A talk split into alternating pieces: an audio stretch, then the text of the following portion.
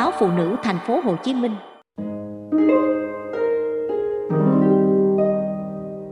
Không đem chuyện gia đình lên mạng, phụ nữ xả nỗi lòng ở đâu? Chỉ một câu hỏi nhỏ được đặt ra trong nhóm mà tôi và nhiều chị em thấy cần phải xem lại cách mà mình đối mặt với nỗi buồn như thế nào. Đại ý, câu hỏi được đặt ra là với những phụ nữ không mang chuyện buồn tung hê lên mạng, không nhậu nhẹt, không khóc lóc thì khi tâm trạng xuống dốc, họ làm gì? Tôi công nhận, nhiều chị em quanh tôi và chính tôi cũng đang sống đẹp trên mạng như một nghĩa vụ. Tôi không xem mạng xã hội là nơi để xả nỗi buồn, bêu rếu chồng con, nói xấu gia đình chồng cho hả giận hay kể chuyện bất bình trên công ty. Tôi thấy môi trường mạng với hàng ngàn, thậm chí là hàng triệu người dùng dù xa lạ nhưng ai cũng có thể nhảy bổ vào cuộc đời lên giọng dạy tôi. Hay chí ít, họ bàn tán câu chuyện cá nhân tôi với người khác. Nhiều lần bực tức, tôi đã cầm điện thoại, soạn dòng trạng thái thật dài. Nhưng sau khi cân nhắc, tôi lại xóa.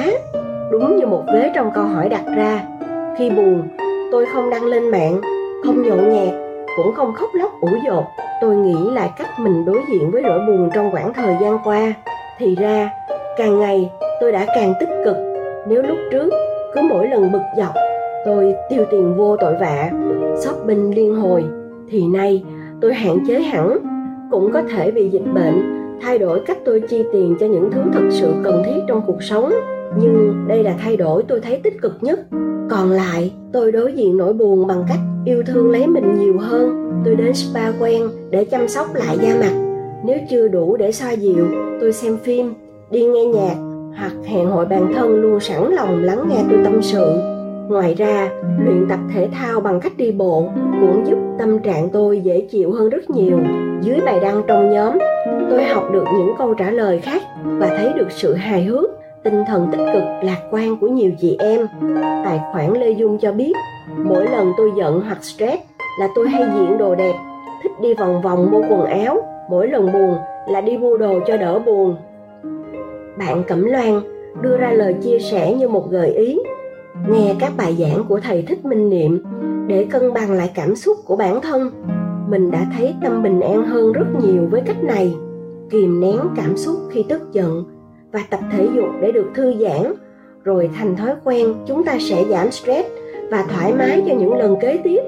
Sau đó, chúng ta nói chuyện với họ một cách nhẹ nhàng và không áp lực. Bạn đông nhật đồng tình với việc đi tiêu tiền khi buồn thay vì than vãn trên mạng xã hội vì người thương thì ít, kẻ chơi thì nhiều. Nhiều người đồng tình với cách tránh xa mạng xã hội khi tức giận vì chính họ cũng từng đăng tải trạng thái tiêu cực và chúng chẳng giúp ích được gì trong việc giải quyết. Ngược lại, còn phải gỡ trạng thái sau đó. Cũng có những lời chia sẻ tiêu cực từ một số chị em, họ cho rằng nói lời hoa mỹ luôn dễ hơn làm có bình luận không tin rằng khi buồn lại không chửi bới, không khóc lóc. Và khuyên chị em nên sống thật, đừng cố tỏ ra tích cực. Tôi ủng hộ ý kiến rằng mọi người nên sống thật với cảm xúc của mình. Nghĩa là buồn bực hay vui vẻ đều nên thể hiện riêng với nỗi buồn.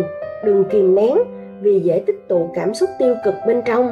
Lâu ngày sinh tâm bệnh, nhưng những người phụ nữ chọn cách sống tích cực không có nghĩa họ chưa từng trải qua những ngày ngủ vùi trong nước mắt, từng yếu lòng nghĩ đến chuyện làm đau bản thân.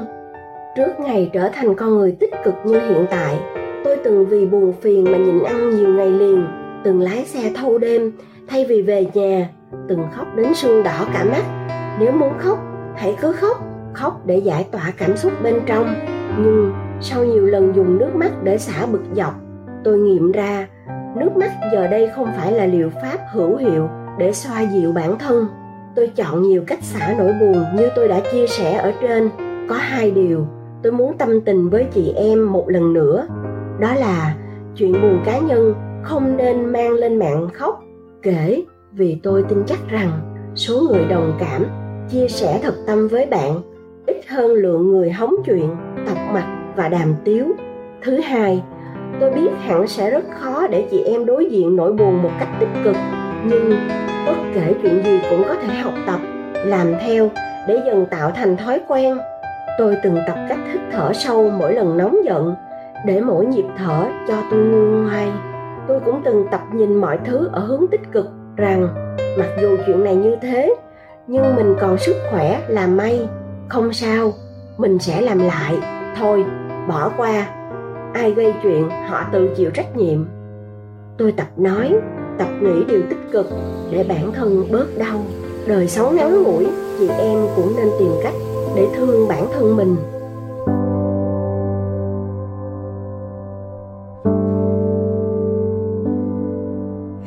Hôm nay tôi buồn một mình trên phố đông, nơi ánh đèn soi sáng